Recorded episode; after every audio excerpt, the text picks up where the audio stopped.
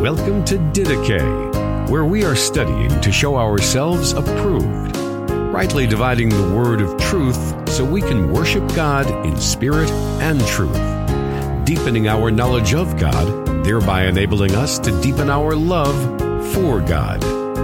Here is your host, Justin Peters. Hello, ladies and gentlemen. My name is Justin Peters. I hope that you and your family are doing well today. I want to thank you very much for watching this short little video. And I'm doing this video just to let you know about a new resource that I have available on my website. And it is this little book entitled Santa Paws A Biblical Perspective of Santa Claus. Uh, it's a short little book, very thin, as you can see. It's only about 30 pages or so and it goes into the biblical and theological reasons why Santa should not be a part of uh, our Christmas traditions, whatever they may be for you.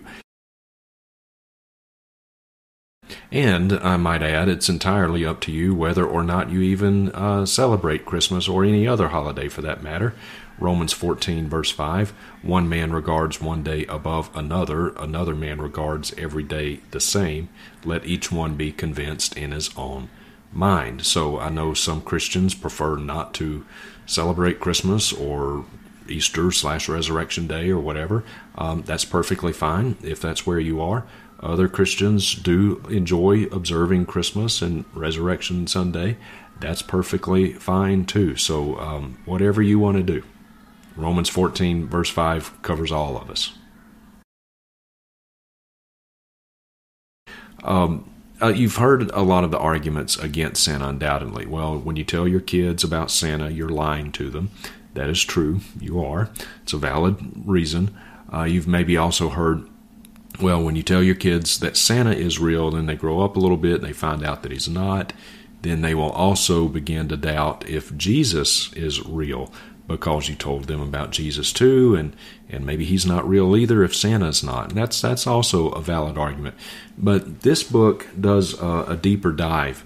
It talks about those things, but it also goes into the history of Santa, and the history of Santa is not nearly as genteel as a lot of people imagine it to be. It's actually quite dark, uh, but also into the attributes of God. Uh, God and Santa share many of the same attributes, even God's incommunicable attributes. Uh, he unfortunately shares with Santa, and it goes into a pretty deep dive into all of those issues as well. And so it, it really is a, an irrefutable case that um, Santa should not be part of the Christian uh, Christmas tradition. Uh, by God's grace, it has been received quite well thus far. Now, a little bit of background here. So, a year or so ago, I did a video on Santa uh, detailing all of the reasons why Christians should not do that or have that as part of their Christmas tradition. And I got an email from a, a gentleman named Tim. And Tim is Santa Claus, or he was in a sense. Uh, long story short, Tim was a real Santa. In fact, he was, I mean, he took this seriously. He was a member of the, I think it's called the International Brotherhood of Real Bearded Santas. So, uh, I mean, he was really serious about all this stuff. I mean, he looked the part, and even just um, a month before I posted my video that he watched, a month before that, he got married uh, to a lady named Brenda, and uh, he and Brenda were both widows, widow, widower, and uh, anyway, they had both lost their spouses, and so, but they got married about a month before I put my video up, and he, they even had a Santa themed wedding. He was in his very expensive Santa robe. I mean, the whole nine yards. I mean, this guy took it seriously. Uh, but he watched my video, and he's a believer and the Lord convicted him about it. Um, he said he was angry for about 15 minutes. In fact, I'll put a, a link in the description below to that video that I'm talking about. Um, I think it'll really encourage you. But I, I, was just so encouraged by that.